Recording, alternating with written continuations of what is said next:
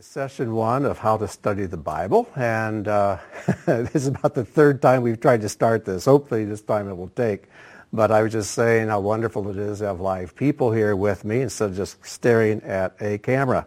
So anyways, uh, this session is going to uh, introduce you to a Bible study method that's very ancient and has been used by the rabbis for hundreds, if not thousands of years. And I found it very beneficial. I hope you do too. But as we get started, um, I was just thinking of Psalm 119, verse 18, which says, Adonai, unveil my eyes, I may behold wonders from your Torah.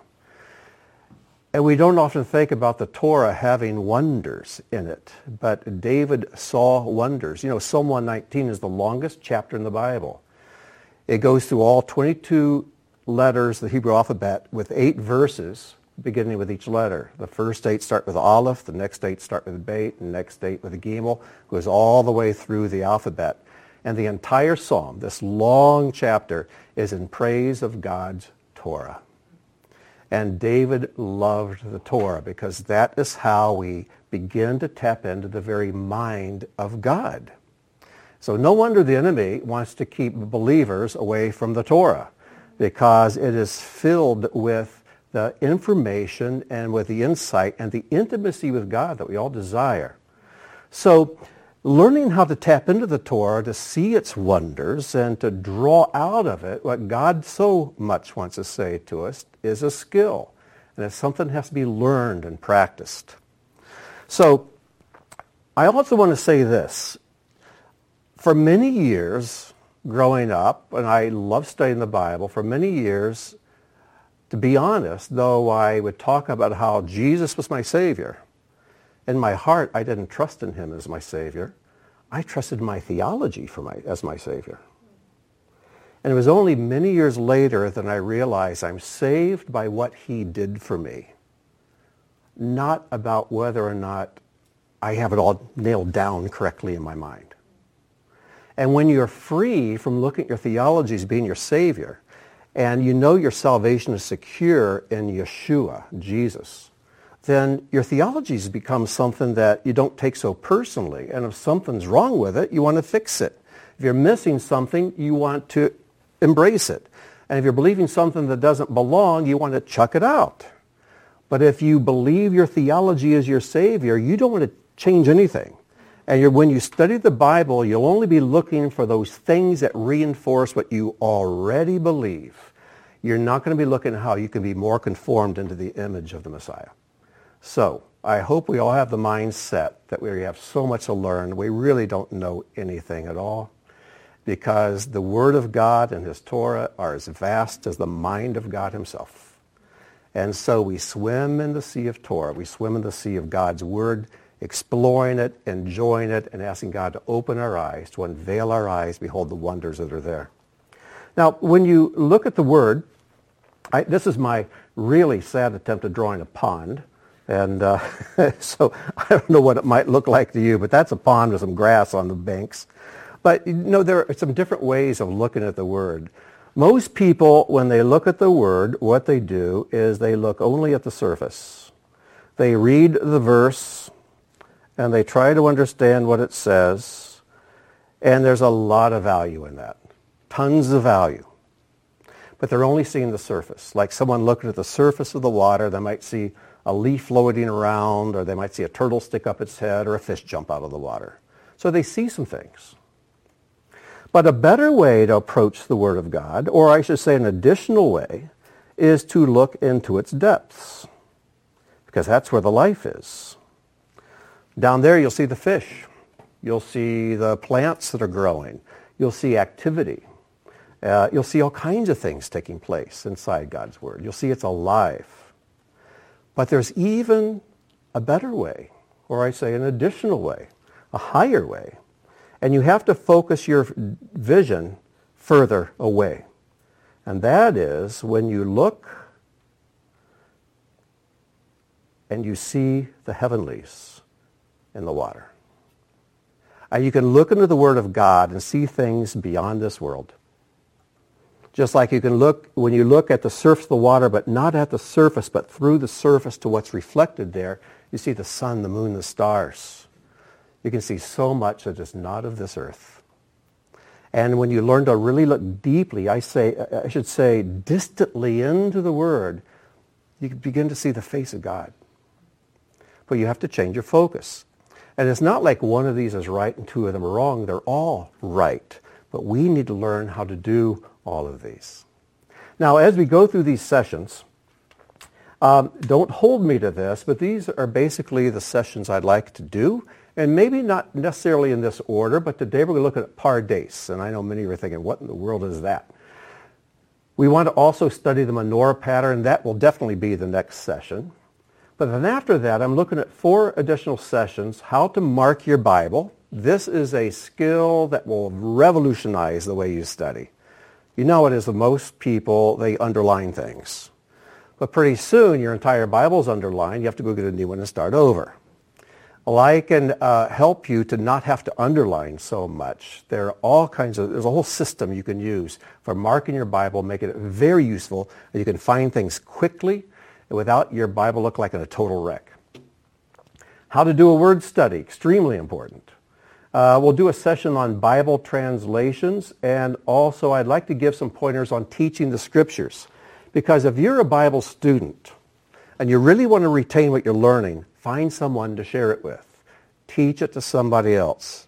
Because if you can't explain it, you don't really know it. And the best way to check to see if you know what you're talking about is to talk about it and see if you can explain it to someone else. And when you can do that, then you know the material.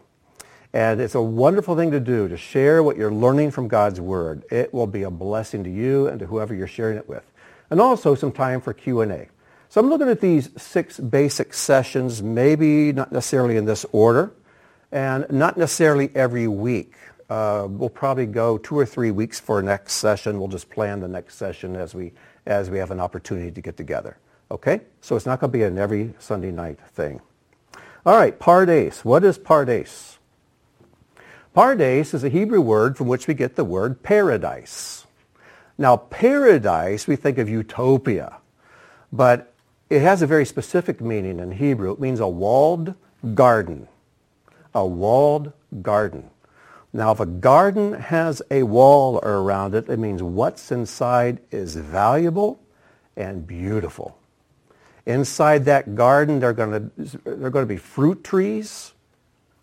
There'll probably be flowers. It's going to be a place of great beauty and sustenance, and you want it protected.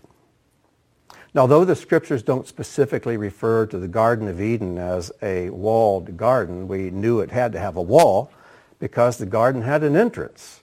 And when Adam and Eve were evicted, God stationed two cherubim there with a turning flaming sword to protect the entrance to the garden. Now, most gardens like we have, it's easy to get into. But Eden had to have been a, a paradise, a pardes, a walled garden with an entrance. Now, in Hebrew, it's spelled with four letters. Going from right to left, it's going to be Pei, then Resh, Dalet, and Samech. Pei, Resh, Dalet, Samech. This is an acronym. And the Pei stands for Peshat. Peshat means simple, just surface. And this is always the first step we take when we're reading the Bible. What does it say? What are the facts? Give me the facts and nothing but the facts. We want to make sure we're reading through a good translation so the truth of the original Hebrew and Greek is not being misrepresented through a bad translation. And I'm going to tell you right up front, every translation is a commentary that reflects the biases of the commentator, the translator. And we're going to see why it's almost impossible to really translate the Word of God, especially the Hebrew. Hebrew has so many levels to it that when you translate a verse, you got to pick which level am I going to translate. I, it can mean this and this and this. I got to pick one. And even then, they pick something that's not even saying sometimes. Uh, you want a literal translation and interpretation. Um, the question is, can I take the Bible literally?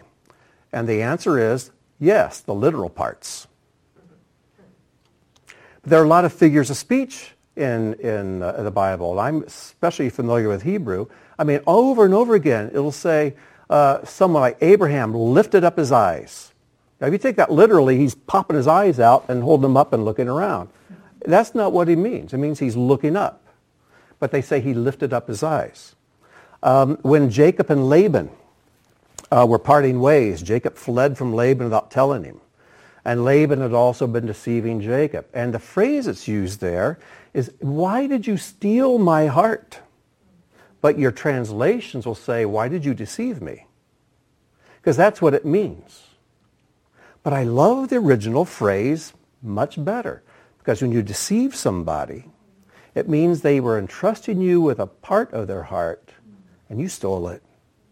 You are not reliable. And you diminish them a bit. You diminish their heart a bit. Why did you steal my heart? It's a great phrase. And there are so many things that we want to get the literal translation, but we also want to get the proper interpretation of what's being said. There's so many Hebrew idioms, and they're beautiful, they're colorful, and uh, uh, we want to understand what they mean. For example, uh, Yeshua in the Sermon on the Mount, he talks about if your, if your hand offends you, cut it off. Now, in the Talmud, it says, if your hand offends you, cut it off at the waist. That's just pretty extreme. It's a figure of speech of saying take drastic measures if there's something in your life that is stumbling you. Don't just play around or read a self-help book. Take drastic action. But we also know it's a commandment not to damage the temple of God's Spirit. So Yeshua is using hyperbole. Hyperbole is something that is used throughout the scriptures in both the Hebrew and in the Greek where they overstate something to drive a point home. But if you take it literally, you're going to be a lot of handless people walking around, you know? And what use are we going to be then? We want to know the Hebraic and historical background, and this is the toughest part of Peshat right here. Because most Christian commentaries are going to give you Christian background and Christian interpretation, and that's okay. But not if they're skipping the Hebraic background, because the entire Bible is a Jewish book. It's written in a Hebraic mindset. If we don't understand those background things, we're going to be missing so much of what the scriptures are saying. For example, everybody's familiar with Acts chapter 2, Pentecost, right? And it says there in Acts chapter 2 that uh, says, when the day of Pentecost arrived, they were all together in one place, and suddenly there came from heaven a sound like a mighty rushing wind, and it filled the entire house where they were sitting. Well, first of all, we think that's the first Pentecost. I've shared with many of you before. I was in a church in inner city Akron on a Sunday night, and uh, it happened to be the day of Pentecost. And so I asked them, I said, does everybody know what day is today? Yeah, Sunday. I said, no, no, no, what day on the calendar it is? And nobody knew. I said, well, today's Pentecost. They said, yay. They were all excited. I said, when was the first Pentecost? They said, way back in Acts chapter 2. I said, no, that's, that, it was over a thousand years before that. And they had no idea. Because Pentecost is the Greek for Shavuot, the Feast of Weeks. It's when the Jewish people celebrate the giving of the Torah on Mount Sinai. And what would happen uh, at Mount Sinai? There was fire that came down the mountain. What happened at Pentecost next to? Fire came down the heads of the apostles. God spoke to the mixed multitude. And what do we have in Acts 2? We have a mixed multitude speaking all these different languages.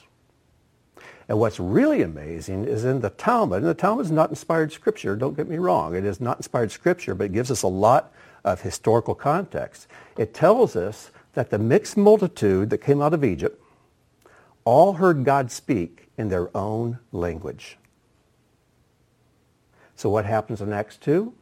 These people of all these different languages, they hear God speak in their own language. And it says they were in the house. We picture this little house. Well, how come all these foreigners are in the house where I'm living? The house is the temple. That's another idiom. When it talks about the house, it's the temple because that is where you're commanded to go on Shavuot. It's one of the pilgrimage feasts. And when Pentecost comes, you are at the temple. I had the good fortune of being in Israel one year for Shavuot. Oh my goodness, you should see the celebrations going on at the Western Wall. The place is packed, it's dancing and singing, and it was just an incredible thing to see. Everybody was there. And um, so that was kind of the scene here. So it was packed with people that had come in from all over. Uh, another thing, because this time of year this is appropriate, in Acts, I'm sorry, in John chapter 10, we read this. At that time, the feast of dedication took place at Jerusalem. It was winter, and Yeshua was walking in the temple in the colonnade of Solomon. The feast of dedication. What is the Hebrew word for dedication? Hanukkah. It's a feast of Hanukkah. But most Christians have no idea what Hanukkah is. They know it has something to do with lighting candles. They call it Jewish Christmas. and the only place you find Hanukkah in the entire Bible is in that verse in John chapter 10. So if we understand what the feast of dedication, that's what Hanukkah means, dedication.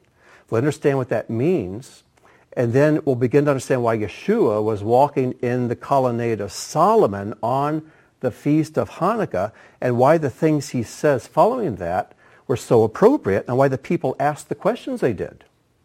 But if you don't understand Hanukkah and its history, you can't understand fully what's going on in John 10. This is why Hebraic and historical background is so important. Geographical info and all kinds of things you can get out of commentaries and studies and maps and all of that. We're not going to spend much time on Peshat. You'll think, well, that sounded like a lot of time, Grant, but it wasn't. Now, Remez and Drash are very similar. Just like the letter uh, Resh and the letter Dalet are very similar. The only difference is the one has a rounded top. I'm not sure why the screen is not changing. That's very strange. But hopefully it'll change here in a second. Yeah. That's not working. But uh, Remez means hint hint. And when we go to the level of remez, after we've completed the Peshat, when we get to remez and darash, this is what we want to do. With hint, it means allegories, types, parables, life applications. Did you get that? Allegories, types, parables, life applications. And I'm going to take the liberty of unplugging my iPad, plugging it back in, and see if it picks up where we're at. So there we are. Okay? So Remez and Darash are very similar, and there's a lot of overlapping with these two. When I'm doing a study, I put Peshat at the top of my sheet of paper, then I put Remez and Darash as two parallel columns because there's a lot of cross-pollination with these two. So let's get some examples of, of allegories, types, and parables. In Numbers 21, 9, it says, So Moses made a bronze serpent and set it on a pole. And if a serpent bit anyone, he would look at the bronze serpent and live. What does that make you think of? Who was attached to a pole? And when we look to this person, Healing comes into our lives. Redemption comes in. What's it a picture of? Of Yeshua, of course. And you may be wondering, well, shouldn't it have been something besides a serpent put on that pole? And Yeshua himself in John chapter 3, verses 14 and 15, he says, And as Moses lifted up the serpent in the wilderness, so must the Son of Man be lifted up. And um, so you might wonder, well, why was it a serpent? Shouldn't it be some animal that eats serpents or kills serpents instead of a serpent? Well, what does Paul tell us? Over in 1 Corinthians, uh, 2 Corinthians 5, I believe it is. He says, he who knew no sin became sin for us. Sin is the enemy. I know Satan is represented as a serpent, but the poison he puts into us are his lies that cause us to sin, as they did uh, with Adam and Eve. So what did Yeshua do? He became sin. When you look at the, think of Yeshua on the cross and you see his hands and his feet and his head and his side, you're getting a picture of what God did to our sin. He took the hands of our Yetzer Hara, our evil inclination, our sin, and he nailed them down to where he says, they don't have to cause you any more problem doing the things you shouldn't do. When you see Yeshua's feet nailed to that cross, God's saying, I've given you the capability where you don't have to go where you used to go. When you see his head pierced with that crown of thorns, he says, you don't have to think the way you used to think. When you see the, the hole in his side, I believe it went into his heart, says, you don't have to feel and react to things the way you used to. His tongue was dried up. He says, you don't have to talk the way you used to talk. So when you see all the damage done to his body, that's the damage God did to our sin. We don't have to live the way we lived. Okay? So we have to, by faith, realize I am crucified with Messiah. Nevertheless, I live, yet not I, but Messiah lives through me. Okay? So, beautiful types, beautiful pictures. And this is what Remez is about, looking for the pictures, the life applications and things. Uh, another example, uh, Deuteronomy 25, 4. Uh, there's a simple commandment. You shall not muzzle an ox when it is treading out the grain. I don't own any oxen. I doubt if any of you do. So why do I need to know that verse? What's interesting is the Torah doesn't tell us to obey the commandments. It tells us to guard the commandments. So I can't obey that commandment. I don't own any oxen. But I can guard it because somehow that commandment is an expression of God's heart and mind that has benefit to me. For all scripture is given by God's inspiration. It's inbreathed by God.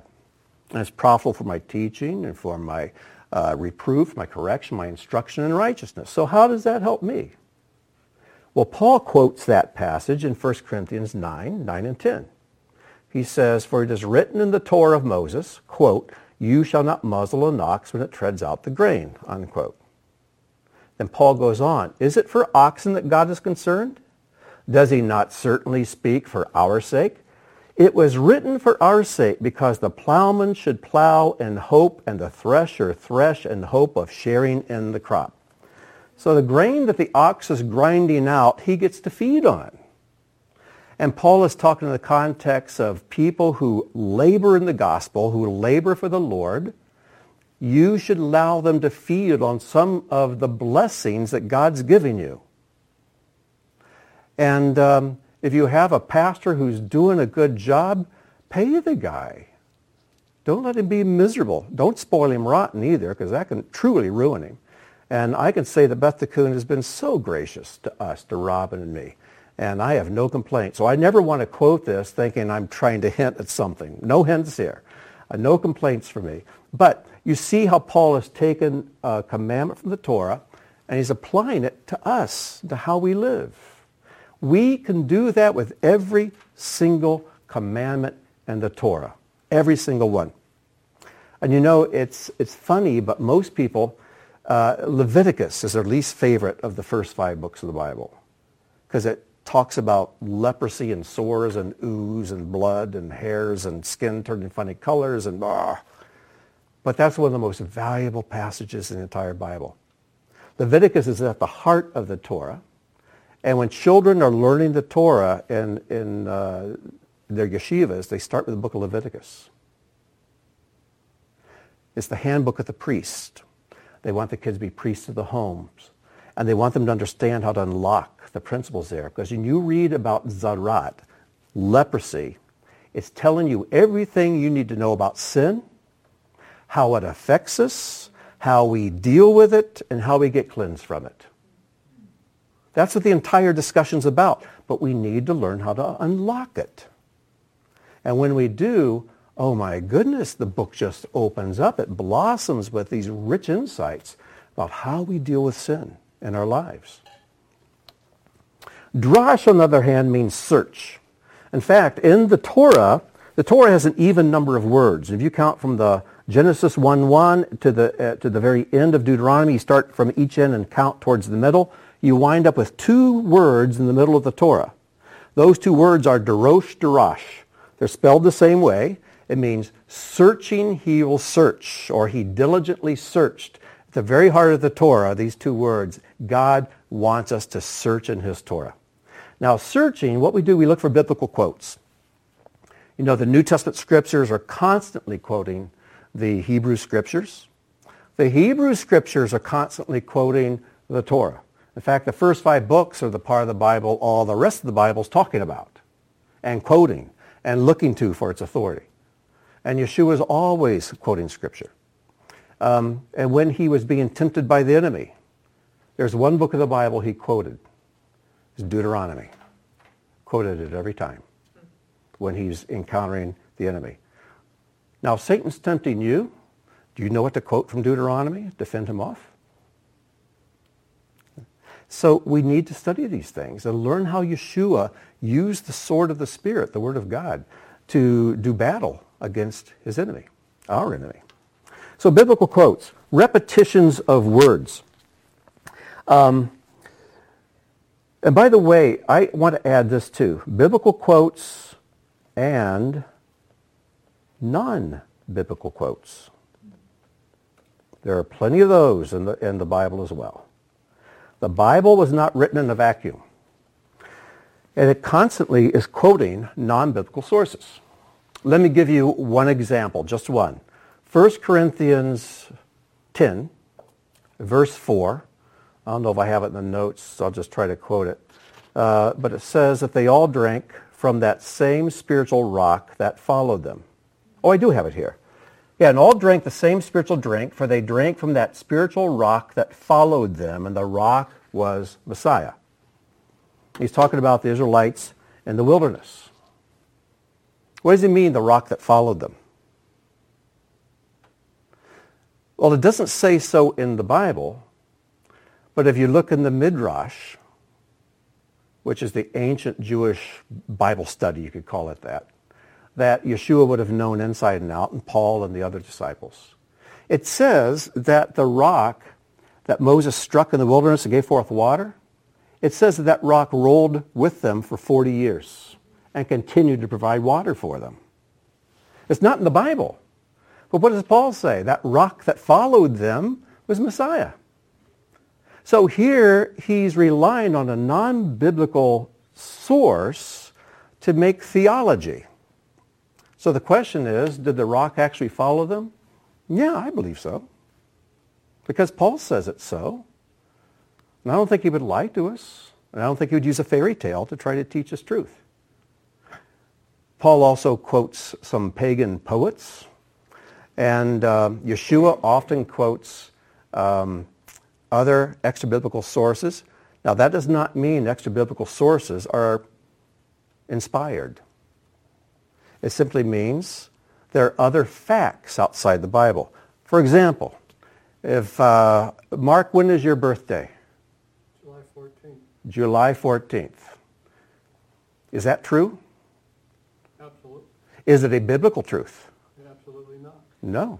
Nowhere in the Bible does it say Mark Ohm was born on July 14th. And the Bible quotes all kinds of things that are true that have their source in other places, but it's just simply not inspired scripture. Okay? So we test those sources. We don't take something outside the Bible and just swallow it because it sounds good. We have to be very careful and cautious. But it's good to have some of the mental furniture that the first century believers had and uh, uh, as they write the New Testament scripture so we can understand the references they're making. I was talking to, to someone recently. I think it was uh, your husband, Marty. Uh, we were on the phone, and uh, we are talking about. It seems like every pastor in the country, when uh, the Lord of the Rings came out, Fellowship of the Ring, and there's that scene where Gandalf is going across the bridge, and the big fiery, the Balrog comes up, and Gandalf, he takes his staff and he says, you shall not pass. And he hits the thing, the bridge collapses, the Balrog falls through. It seems like every pastor country is quoting that. Lord of the Rings, great book. Is it biblical? No. Is it a great illustration? Oh, yeah. You understand? The writers of the scriptures did the same thing. So we just need to sort through. We weigh everything, and we eat the meat and throw out the bones, spit out the bones. Uh, Brandon, I saw your hand sneaking up. Oh, I was just going to say, isn't it the Zohar that was quoted more than any other extra biblical source by Yeshua? Um, it was quoted a lot. Um, but I'd say probably Pirkei Avot is quoted more, well, I should say in the New Testament scriptures, Pirkei Avot, which is one tractate of the Mishnah, is quoted, I think, 156 times in the New Testament scriptures. Yeah. I'll give you an example. In Pirkei Avot, it, uh, it asks, Pirkei Avot, it means chapters of the fathers. They're just wise sayings from the ancient sages, including Gamaliel, who was uh, Paul's rabbi. He's quoted. We have a lot of quotes from his rabbi, Gamaliel. Great guy, brilliant man. But anyways, I think it was Rabbi Akiva who was asked, uh, sum up the entire Torah uh, while standing on one foot. Is either Akiva or Hillel. Might have been Hillel. Hillel. It's Hillel. Okay. And this guy says, quote the entire Torah. Uh, tell me, teach me the whole Torah by standing on one foot. In other words, do it quick before you fall over. And so it says Hillel stood on one foot. He says, whatever is hateful to yourself, do not do to another. Good advice. Whatever you hate, don't do to anybody else. Now, everybody knew that quote. Everybody did. But what does Yeshua say? He takes a negative, don't do to others what you hate, and turns it into positive. Do unto others as you'd have them do unto you. And everybody heard the contrast between those two. So he's not quoting a source, but he's taking the source everybody knew and he's turning it on its head or bringing out a new insight. He's turning it from a negative into a positive. Be proactive. Don't just go around trying not to irritate anybody. Go around doing good. Okay? So um, anyhow, we're really getting off, but uh, I hope this is meaningful. Uh, let's see, uh, what else do we have here? Repetition of words. Um, Luke 11:20. Oh, I love this one. In Luke 11, the leaders are accusing Yeshua of casting out demons by the power of Beelzebub, the prince of the demons. Right? So Yeshua answers them, and explains in pretty clear terms how that can't be happening. But he says this interesting thing. He says, but if it is by the finger of God that I cast out demons and the kingdom of God has come upon you. Now here's the interesting thing. The phrase, the finger of God, is found only two times in the entire Bible. This is one. And the other time is back in Exodus. And of course, the leaders who had the entire Torah memorized, they recognized every phrase in the Torah. They would have recognized this phrase immediately, the finger of God. Anybody know where the finger of God is found in the Torah? Yeah, Brandon. Jannes and Jambres. Yes, Jannes and Jambres. Two people who Paul talks about who aren't mentioned anywhere else in Scripture, by the way. But that's another story. It's in Exodus 8:19. It says, Then the magicians said to Pharaoh, when they couldn't repeat one of the plagues, they said, this is the finger of God. But Pharaoh's heart was hardened, and he would not listen to them, as Adonai had said. Now, why is this so important? What Yeshua is saying, he's saying these two pagan Egyptian magicians could recognize the finger of God when they saw it. What's your problem? You see? The verse takes on a whole new meaning now, whole new level. Uh, here's another one. Uh, I picked this because it's from this week's Torah portion. Uh, this week we begin the Vayeshev, which is the story of Joseph. And it says that Jacob gave Joseph a coat of many colors. Others say it was a woolen jacket, a woolen tunic. Others say it was a, a long sleeve. Nobody knows what the Hebrew means. Ketonet pasim is the phrase in Hebrew. Nobody knows what it means. So translators, they do whatever with it because we just don't know. Do you know Ketonet Pasim is found only in two places in the entire Bible? Joseph, who received this gift of love from his father Jacob. And the other one is Tamar, David's daughter, who is raped by David's son Amnon. And after he raped his sister, this horrible story, then he hated her. His lust turned into hate, and he kicked her out of a house and when she left, it says she was wearing a ketonet pasim. It's only two places in the Bible.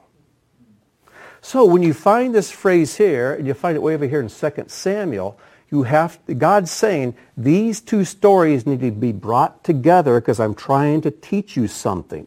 Look for the parallels between Joseph, who is rejected by his brothers, and Tamar, who is rejected by her brother. And there's all kinds of insights. And I'll leave it to you to explore that. Okay? One was a man, one is a woman. And they were both violated in particular ways and totally mistreated, misunderstood. Both of them were damaged in ways, but they were still God's people. They had this ketonot pasim, just these two. So anyways, that's something to, to look into. I want to go back to Remez for a second because there's a danger in looking for types where we see a story and say, oh, that's a picture of this. We need to beware of something called pareidolia. Does anybody know what pareidolia is? We all have it. If you've ever looked up in the clouds and you said, oh, that one looks like Elvis, or that one looks like a cow, whatever. Elvis guy looked like a cow there near the end too, but I shouldn't say that. But uh, uh, that's pareidolia. Pareidolia is this thing that's built into human beings where we see patterns where there aren't any. And so when people start looking for types, we have to be very careful.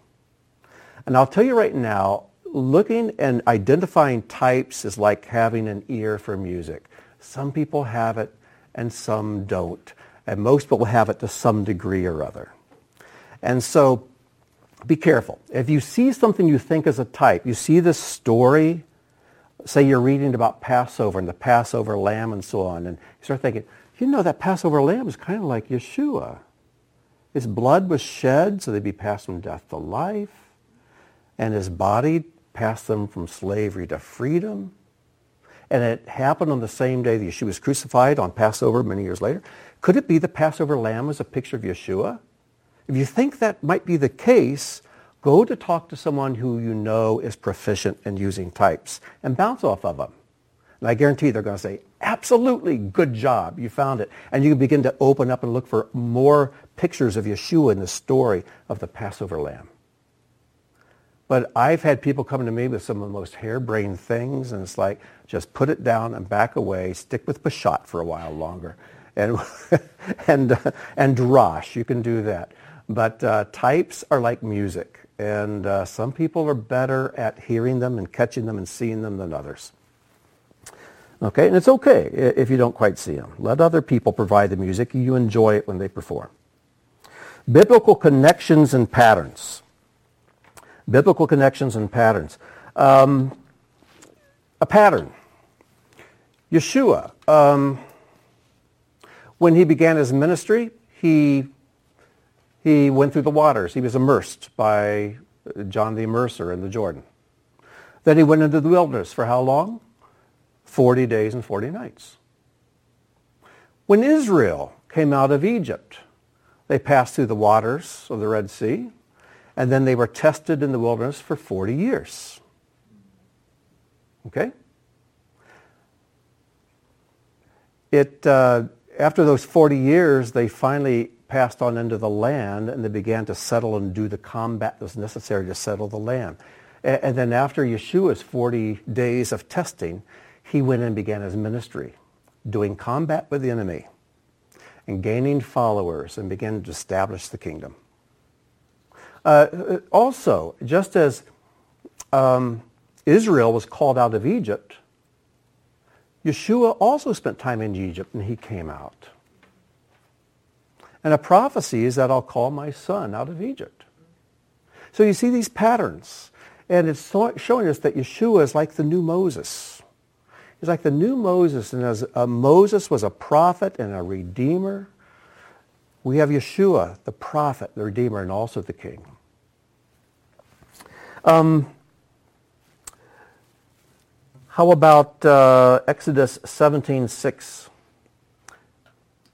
Moses says, Behold, I will stand, or God tells Moses, Behold, I will stand before you there on the rock at Horeb, and you shall strike the rock, and water shall come out of it, and the people will drink. And Moses did so in the sight of the elders of Israel.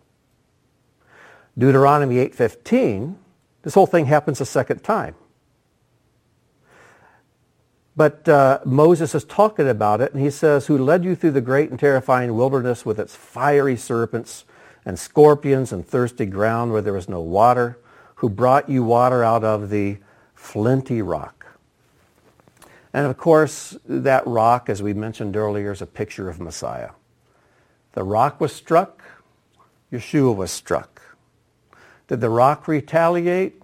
No, it gave forth what it had. Yeshua gives forth living water. He's the source of living water. And just as the rock, I believe, followed them, like Paul said, Yeshua is with us all the time, always there to provide living water for us. What a beautiful picture. Beautiful parallel, beautiful connection. But we also read in Daniel 7 about a rock that's cut out without hands. It comes and smashes the nations and grows, becomes a kingdom that fills the whole earth and lasts for eternity. Who do you think that rock is? That rock is Messiah. And then it talks about the rock who the builders rejected, the stone the builders rejected. This becomes the chief cornerstone. Who's the rock? It's Yeshua. And what did Yeshua do for a living? He was a, he was a stonemason, not a carpenter. He might have worked with wood a little bit. He was a stonemason. And the reason we, our Bibles say carpenter is just bad translation because King James translators didn't understand first century Jewish culture. So they, it basically, it's a word tekton, which means like a home builder. They thought, we make houses out of wood, so Jesus must have been a carpenter. They don't make houses out of wood in Israel. They make them out of stone. He was a stonemason. And what are we to be? What does 1 Peter tell us? We're living stones. Isn't it fitting that a stonemason would build an eternal structure, a house out of living stones, which is what we are? Begin to see the connections and the themes that run through Scripture. and then we have sod, secret. Sod is something you can delve into pretty much only if you know Hebrew. But just knowing there's another level that's deep and under the surface is a faith builder. So if you don't know Hebrew, you can maybe pick up some things from people who do or, or books by rabbis and so on. will sometimes bring out some sod level things. But one of the things you can always do is that first one, meanings of names. You can get, uh, there are different uh, Bible name dictionaries. I like this one, the exhaustive dictionary of Bible names. Every name in the Bible is in here, and it gives you what it means. so if you look up the name uh, Bethlehem, it's Beit Lechem, house of bread. Who was born in Beit Lechem, the house of bread? Yeshua, who is the bread of life. And when he was born, what did Mary, what was Mary inside of when she gave birth? A feed trough. So the bread of life was born in a feed trough in the house of bread. So knowing what a name means can be really useful. Um, what else do we have?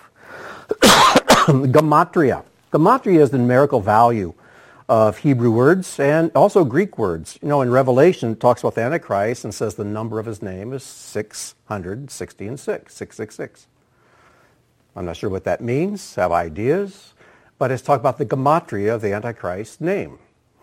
And we find gematria in other places as well because they did not have numerals in ancient Israel. They used, they used uh, Hebrew letters.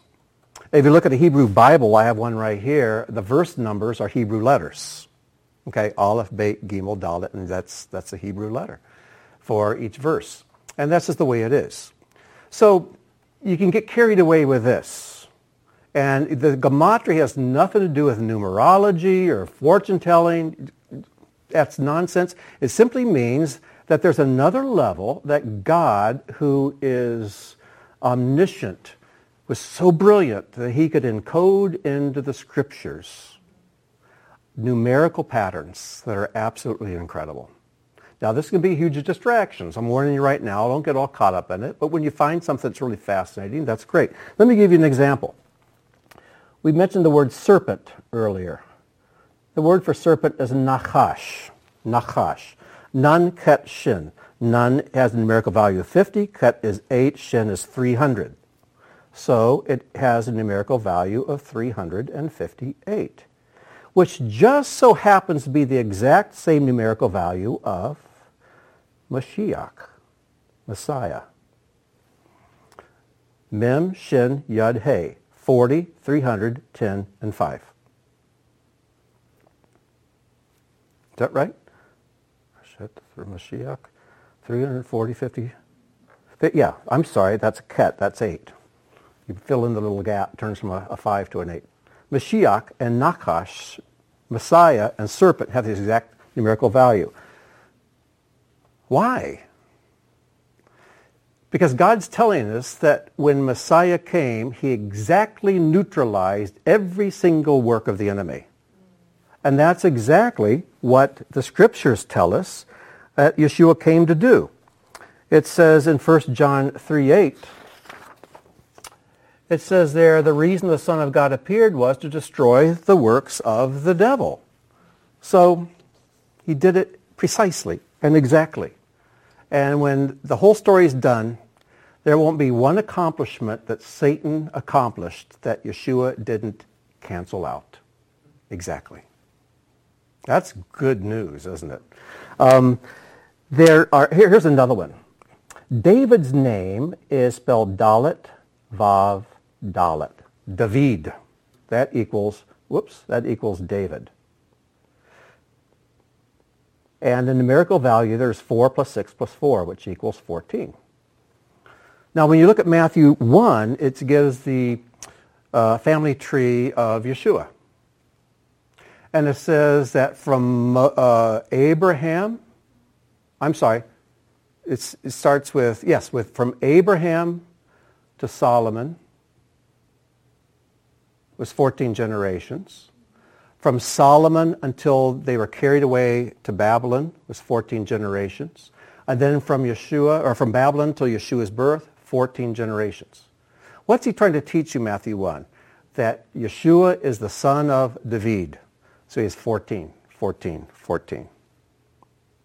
But knowing the Hebraic calendar, you see also that the Hebrew calendar, the months, are all based on a on the moon cycles at a new moon. You know, there's no moon, and then there's a slight little sliver of a new moon. You go 14 days, it's a full moon. And then you go 14 days, there's no moon. Then you go 14 days, it's a full moon. When Abraham came, there was no light. He was the beginning of the light. God began to work through Abraham. 14 generations later, you got the son of David, Solomon. Great king just light everywhere. The kingdom is just flourishing. There's peace. You go another 14 generations and the lights are out and they're all in exile in Babylon. You go another 14 generations, Messiah's here. The next son of David, right? The lights are on. And then you go 14 generations, the lights go out. I mean, it's just, it's, it's incredible when you see how God's word works. So these are sod level kinds of things. Spiritual insights, we're going to save that because we're going to do an assignment together. And we let's go to Genesis chapter 10. We want to look at Nimrod and the Tower of Babel. This is a story we're all so familiar with. and so I, I would hoping we'd have enough time to really discuss it. And we'll do it a little bit, but it's a fairly short story. And uh, we'll begin in Genesis chapter 10 with just a couple of verses about Nimrod. And then we'll skip on to chapter 11. So, Genesis chapter 10, starting with verse 8. And Cush begot Nimrod. He was the first to be a mighty man on earth. He was a mighty hunter before Adonai. Therefore it is said, quote, like Nimrod, a mighty hunter before Adonai, unquote. You see what Moses is doing there? He's quoting an extra biblical source. Who says, like Nimrod, a mighty hunter before Adonai? I don't see it anywhere else in the Bible. But it was a, a popular saying at the time. when Moses wrote Genesis. You see what's happening? All right. The beginning of his kingdom was Babel, or Bavel, as it's pre- uh, pronounced in Hebrew. Babel, Erech, Akkad, and Calneh in the land of Shinar. All right. So let's read about how Babel, Babel was built. So we turn the page, go over to chapter 11. So if we were going to take time to do Peshat, you would get a map out and say, okay, where's the plain of Shinar? You might do get some archaeological books, and they have photographs of what they think might be the foundation of the original uh, Tower of Babel. Uh, you might get some information that tells you what, where, what year in history this took place or thereabouts. And you might go back and back up and read about Noah's three sons, Shem, Ham, and Japheth, and how uh, Nimrod came through Ham's line and how it was different from the other two lines. And so you can do all this Peshat stuff, just getting the facts and then making sure you're reading an accurate translation. So you look up in different translations, do word studies, make sure you have the information as stated. Okay, but we're not going to take time for that tonight. We're going to jump right into the Remez and Drash. So, chapter 11, start with verse 1. The whole earth was of one language and of one purpose. Now in Hebrew, it doesn't say purpose. It says they were of one word, one devar. And it came to pass when they migrated from the east, they found a valley in the land of Shinar and settled there. They said to one another, Come, let us make bricks and burn them in fire. And the bricks serve them as stone, and the, bit, and the bitumen or tar serve them as mortar. And they said, Come, let us build us a city and a tower with its top to the heavens. And let us make a name for ourselves, lest we be dispersed across the whole earth. Adonai descended to look at the city and tower which the sons of man built. And Adonai said, Behold, they are one people with one language, or one lip is what it says, one lip, one safa. Usually it talks about language, it'll say one tongue, one lashon, but here's saying one lip. I'm not sure why. Something for you to work on. One, one lip for all, and this they begin to do. And now should it not be withheld from them all they purpose to do? Come, let us descend, and there confuse their language, that they should not understand one another's language. And Adonai dispersed them. Now notice in verse 4, they wanted to build the city and tower lest they be dispersed. But it says, but Adonai dispersed them. he did anyway, same word. He dispersed them from there over the face of the whole. Now the word there for earth is eretz, which can mean earth or land. You have to look at context, and even context sometimes doesn't tell you which one to go with. But the same word for world and the word, word for a land, like this is my land, or the land of Judea, it's the same word. So it's vague.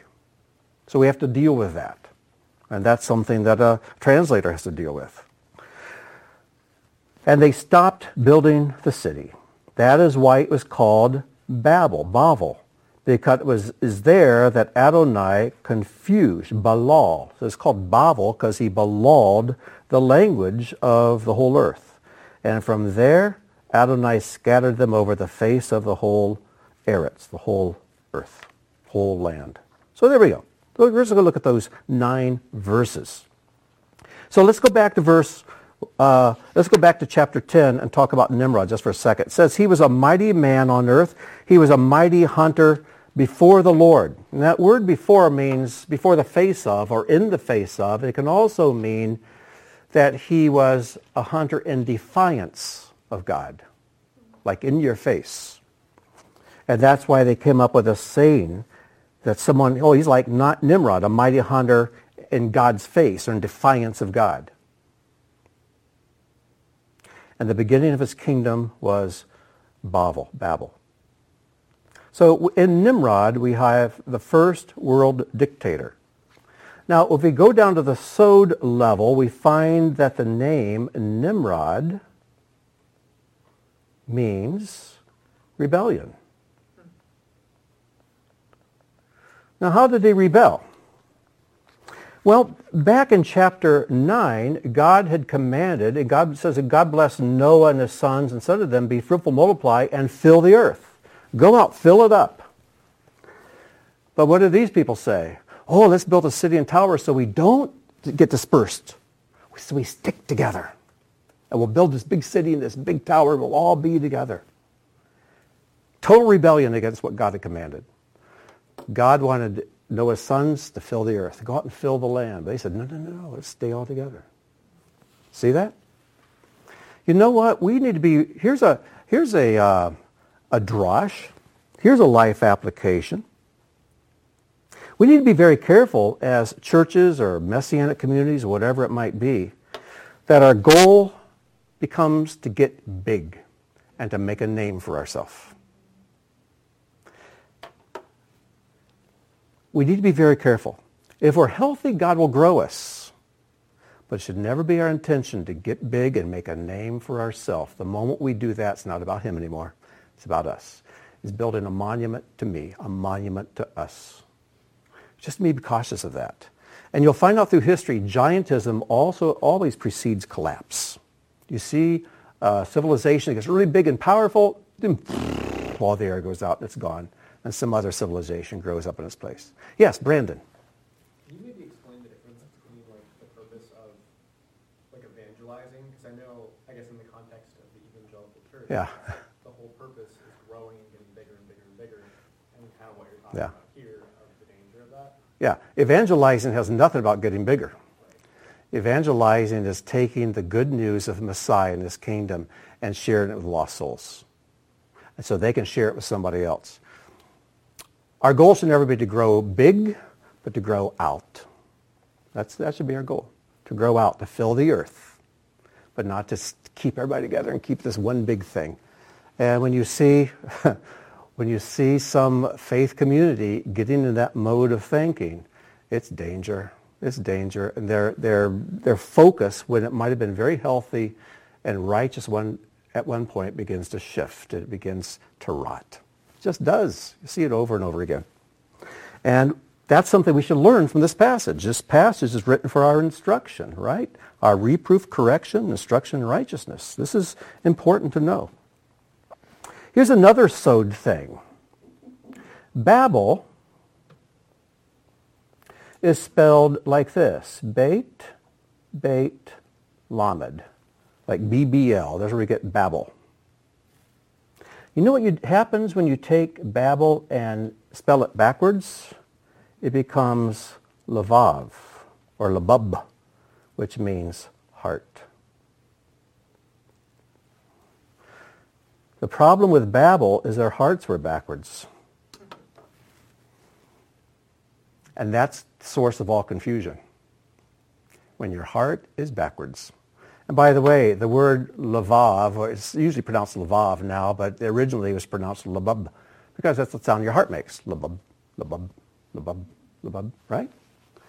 So um, we need to be very careful that our heart doesn't become backwards, because then it's confusion, and then just dispersion.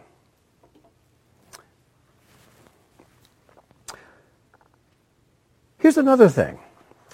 It says there in verse 3, Come, let us make bricks and burn them in fire. There's only one other brick story in the Bible. What's the other brick story in the Bible? There's only one. Oops, Say, say it out loud. Yes, Egypt. Yeah, the Israelites are enslaved in Egypt, and they're made to make bricks for another dictator, Pharaoh. Now think about these two stories. Here in Genesis, they're all, come on, guys, let's make some bricks. Let's build a city. Let's build a tower. Make a name for ourselves. Come on, let's burn these things. They're, they say come twice. Come on. And they're all enthused. They're all together. They're all of one purpose. They're united in the spirit of rebellion. But let's take the next brick story.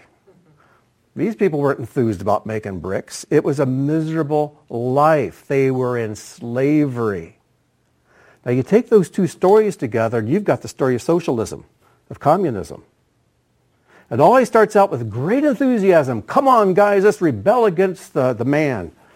And we'll be free. We'll live communally. We'll make this name. It's going to be wonderful. It'll be utopia. But you watch out, and, and Nimrod becomes a Pharaoh. And what was once done with great enthusiasm, you become slaves. You have some people on the top who are calling the shots, everybody down here. Oh, they're all equal now. They're all slaves. The one brick story always leads to the other brick story. Okay? Is that a remez or a drash? Yes. It's one or the other. It's a remez or drash. I would say that's probably a drash because you're making a connection between one story and another story. You're looking for a pattern. Um, I'm sorry? Yeah, you know I should. So I, I'm, I, I don't write very well on here. Very well on here. I can't write as small as I like. So I'm kind of trusting you to write things down. One thing I'm going to do, I'm going to fill this out neatly with my notes and things I'm sharing. And so this will be on the website and then the link tomorrow. So you can watch this again if you, uh, if you think it might be good for your self-discipline. And you can print out, print out the notes as well. So I'll have it all there. It's just, I, I'm trying to move a little more quickly now so we can get out of here on time. And, uh, but it'll all be there tomorrow. Is that okay? All right. Um, it, how about you? You see some other life lessons here, some drasha remezes that come to mind as we go through? Because I can just keep talking if you want, but I'd like to hear if you see anything. There's a lot of stuff going on. Prompt with hints and then let them. Okay. The people desired to build a city. And Nimrod was a rebel against God. So let's talk about God. What does God desire to build? What is he building? Say it out loud. Don't whisper. Say it out. Don't be shy. I'll tell you if you're wrong. Don't worry. so, so no. Uh, what, a, A kingdom? a kingdom. But what's a kingdom made of? People? People. He wants to build a people. He wants to build a people. More particularly, specifically, he wants to build a bride. Now, these people in Babel, they said, come, let's build a city and a tower whose top will reach heaven. Yes. Tell me about the city God is building.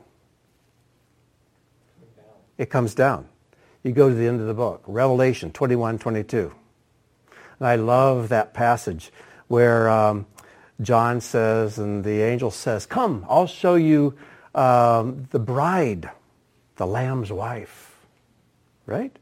Okay, I want to see the bride. You expect to see this woman, right?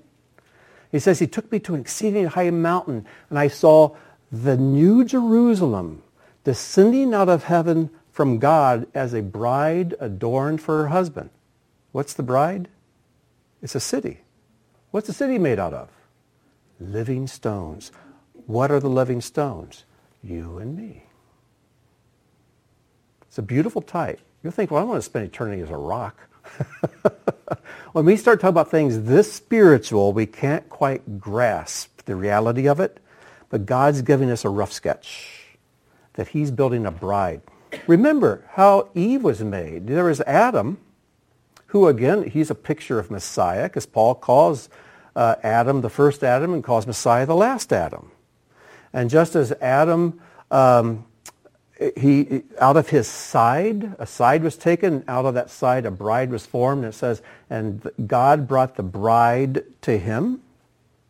There's a day coming when from the side of Yeshua, God, and he is forming a bride now, He's going to bring the bride to Messiah. He's going to bring us to him.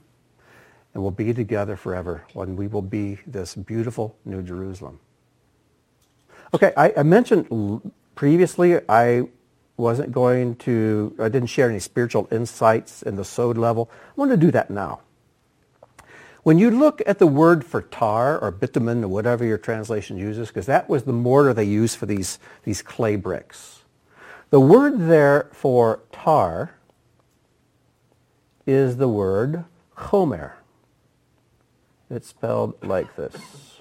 Let's see, is there a vav in that? No, there's no vav. Ket mem resh. Chomer. That's how you would spell it in English. So Chomer means tar. But if you change the pronunciation, don't change the spelling, just change pronunciation to chemer, chemer means wine. And you find the word used in Deuteronomy and in Isaiah and I think there are other places, but it means wine. Now isn't that weird? Why would God take a word and use the same word for tar and use the same word for wine? It's because he has something very deep and beautiful to teach. In this man-made city that was made in rebellion, they made bricks out of mud, out of clay, and they glued them together with Chomer. But God's saying, I'm making my city out of living stones. They're glued together with wine. And what's wine a picture of? Yeshua's blood. It's Yeshua's blood that makes us one. He offered the cup to his disciples and to us. He says, drink all of it. This is my blood of the new covenant. It's what sticks us together. It's what makes us one. There's no coincidence that the same Hebrew word is tar at the Tower of Babel, and it's wine as well. Because there are two different cities are being built, one by man trying to reach heaven, one by God that he brings to earth when his kingdom comes. You can't make this stuff up, but it's there. But you have to dig. You have to dig. And also it takes help from God because David said, Adonai, unveil my eyes that I may behold wonders from your Torah. This is one of those wonders. And one of the things we're so blessed with, we say, well, I don't know Hebrew like the rabbis did. I don't know the rabbinic sources and the insights and the culture and all the Jewish background. But you've got the New Testament scriptures, which they don't have. Okay? So we've got a lot going for us but we're still not excused from doing the work that needs to be done. There's so much to do, so much to learn. So let's see. What else do we have here? We have a few minutes left. Um, I mentioned the confusion of languages, right? When were languages unconfused? Because God doesn't want people dispersed forever. He wants us to come together, but under his auspices, under his kingship. And so we see the languages unconfused on two occasions. The first Shavuot at Mount Sinai, when he redeems this great mixed multitude of people out of Egypt from every language and tribe and tongue, he brings them all together and he speaks his Torah to them. And they become one. And then at that Shavuot over a thousand years later, 1500 years later, in Acts chapter 2, and uh, when God empowers his community with his spirit. And again, people hear God speak with one language. He's breaking down, he's correcting the confusion that was done here at Babel. And Babel becomes Lavav, becomes the right heart. Um, let's see. Um, there's a passage here in Luke uh, chapter 14, verse 28 to 30. And there it says, Yeshua is speaking, he says, For which of you, desiring to build a tower, does not first sit down and count the cost, whether he has enough to complete it? Otherwise, when he has laid a foundation and is not able to finish it, all who see it begin to mock him, saying, this man began to build and was not able to finish. They're going to say, oh, you're kind of like Nimrod. Nimrod, you might have a lot of power. You might be a mighty hunter in defiance of God. You're kind of stupid because you couldn't count the cost. You couldn't finish what you started. And you have to think that Yeshua was thinking back to this other unfinished tower when he said that. Here's a, a great passage I know this is everyone's favorite book, Zephaniah. Zephaniah 3.9. This is a passage you need to mark in your scriptures, which I'll show you how to do a few weeks from now, But Zephaniah 3.9, wonderful passage. It's talking about the kingdom coming. And it says, For at that time I will change the speech of the peoples. Peoples is the Gentiles, all of us. I will change the speech of the peoples to a pure speech, that all of them may call upon the name of Adonai and serve him with one accord, with unity. So what was done at Babel will be completely undone when the kingdom comes, and that's what Zephaniah 3.9 is referring to. But now here's a sod level. If you back up to verse 8, one verse before, it says this. Therefore wait for me, declares Adonai, for the day when I rise up to seize the prey. For my decision is to gather nations, to assemble kingdoms, to pour out upon them my indignation, all my burning anger, for in the fire of my jealousy all the earth will be consumed. And that's a, a bad translation. I wish I hadn't used that one. But it talks about how he will, he will uh, refine them in the fire of his jealousy.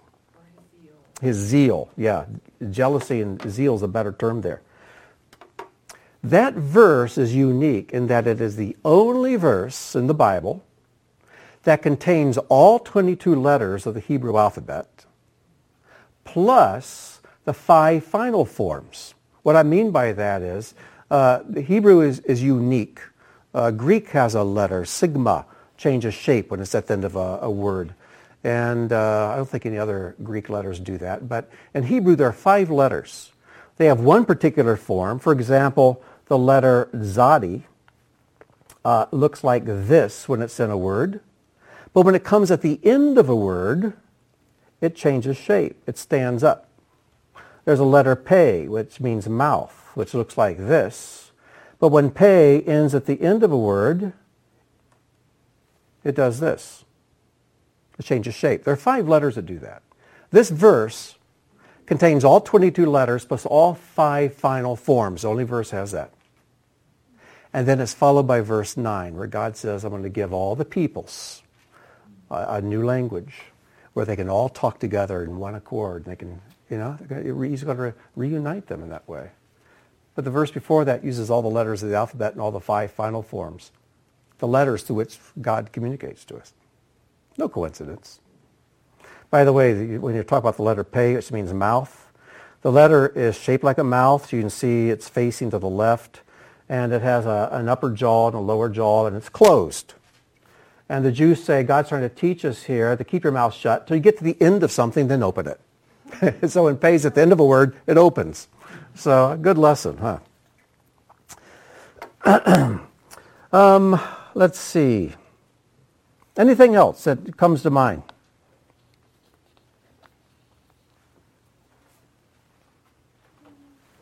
Any other insights? Life lessons, connections with other parts of the scriptures? All right. Well, there's plenty more there. But uh, I think we've kind of exhausted our, ourselves. Yes, Tim. I would say one thing is um, kind of encouraging is as as I've gone through and, and I think we've all kind of experienced this. You know, we all want to get to the, the deepest level now, yeah. right? Um, but yeah. but over time, as we as we start to, to mine the, the, the, the shallow depths, we'll learn something, but we don't know what it connects to yet. Yeah. But we keep that That's in right. mind. And then as we That's right. go along, then all those deeper connections start to start to take place. Yes. And then it just keeps going and going and going and going. So that's that, Yeah. that's what I've been encouraged by Yeah. as I as I've done this because all of a sudden something will be it'll just strike me because Mhm. there's something I learned that I didn't have a connection for before and now I do Yes. and it's so That's right. Oh, yeah. yeah. Sometimes you just have to be patient. And uh, years will go by, and then the other, the connecting half of that truth comes along. It's like, there it is. Yeah, that's a good point. Thank you, Tim. Yeah, be patient. Don't try to see it all overnight. Which reminds me of a, an old Yiddish saying. Um, there was a, a man in Jewish history, he lived two, three hundred years ago. He's called the Vilna Gaon, or the genius of Vilna, which is in Lithuania. And he was truly a genius in the sciences and especially in the Word of God, incredible genius, probably the greatest genius in Solomon. And people think, oh, I'd love to be the Vilna Gaon, the genius. And so the saying is, many people want to be the Vilna Gaon overnight, but they still want to sleep at night. so um, we can all we can all become smarter and more proficient in God's word, but it's going to take work and it's going to take time. Be patient. God's not in a rush. You'll never get it all anyway. The word of God is like a mountain that has no top, but you're not excused from climbing. You just keep climbing it. And that's adventure of life. It truly is. Okay. You ready for some homework? Yes, Grant, give us homework. Okay. And I have all the references I've used. They're also in the notes. So here's your assignment for next time. Uh, the assignment is Genesis 24. Genesis 24. And Genesis 24 is about Eliezer, who was Abraham's right-hand man. And he goes to Padan Aram and he meets Rebekah, who he's going to bring home as Isaac's wife. Wonderful story. And where does Eliezer meet Rebecca? At a well. So what I want you to do is go through that chapter and apply the Peshat and then the Remez and Drash and see what you can do. Find connections between this and other stories and types and parables. And, uh, and if there's some sod things that you discover, great. But if you don't, don't worry about it. You can look at what the names mean. That is always useful, and that gives you something to chew on. So uh, see what you can come up with. So take the sheet, and you have uh, shot at the top, remez and sod on the sides, and uh, uh, remez and drash. I'm getting tired now. Sod at the bottom, and try to fill it out. See what you can do. Now, if you want a little extra credit, not that I'm grading anything, but there are other stories in the scriptures where a man meets a woman at a well. And in most of these stories, he's meeting his bride at the well. So I want you to look at other, I call them well stories. They all have similarities. They all have differences. So look at the other well stories. It has to be where a man meets a woman at a well. Okay? And see what you can draw out of that. I think you'll find some really, uh, some really fun insights and great life applications. Okay? Any questions? Yes? What would you uh, recommend we use as our tools for finding these uh, outside of our scripture mm-hmm. references that are there? What, what, what, would you what would you recommend as like a just a, handful of things that you would? Well, i will be getting into detail on that when we get into um, how to do a word study. But right now, use what you've got. Uh, you can go to Blue Letter Bible, which is a free um, program site on internet. It really helps you dig into some of the words as you do that. And you can find meanings of names there as well, I think. Um, but right now, the most important tool you have is meditation. Now, I'm not talking about transcendental meditation where you get the lotus position and hum. No, we meditate on his word the angel of God told Joshua, this book of the Torah shall not depart out of your mouth. But you should be careful to meditate on it day and night. Meditation is an extremely important thing. Meditation is the spiritual equivalent of chewing your food. A baby's on a liquid diet. It goes in and it goes down and it's done. The bottle's empty. But as adults, we want to eat meat. That requires chewing. Chewing is the equivalent of meditation. It takes time. So you take it in, you take a verse, take a passage, and you think about it. You think about. You ask questions of the passage. You ask, why is it worded this way instead of this way? Why is this information here that doesn't seem important? Why is this other information not there that I would really like to know? Why is a story repeated? And when it's repeated, what are the differences in the repetition? And um, ask questions of the passage. Think about it. Chew on it. Take time over it. That's the most important tool you've got. And all these other things Tim's talking about are important. They're great. You're going to really enjoy them. But none of them are a substitute for meditating in God's Word. That by far is the most important of all. So I don't want to skip this to go to those. So I'm, so I'm dodging your question a little bit right now, Tim. So I just want you to really ponder and pray about it. Talk to God. He's the author. And say, Father, what did you mean by wording this this way, by organizing and orchestrating the story to take place as it did? What, what are you trying to teach me? What does this have to do with me? What are you trying to teach me about you? And uh, meditate, pray, chew, think, and don't be in a hurry. Find a time and a place where it's quiet and still, and uh, and you'll walk away a different person. You really will. All right. Well, I'm going to close in prayer, and then anyone who wants to stick around, ask questions, or share insights or whatever, uh, I'd love to hear from you. So let's pray. Our Father and King, thank you so much for how precious and wonderful your word is. Lord, it defies description. It is an entire world in and of itself. It is supernatural. It is not of this world. And Lord, I pray we would approach your word with great awe and respect, knowing that you want to encounter us there, and you want to invite us into your walled paradise, your walled garden, to have fellowship with us. That though Adam and Eve were evicted, you now, through Yeshua, invite us back in to walk with you in the cool of the evening to speak with you and have fellowship with you. So Lord, help us to step away from our busy lives and step into the pardes of your holy word. And we'll give you praise and glory for it all in Yeshua's precious name. Amen.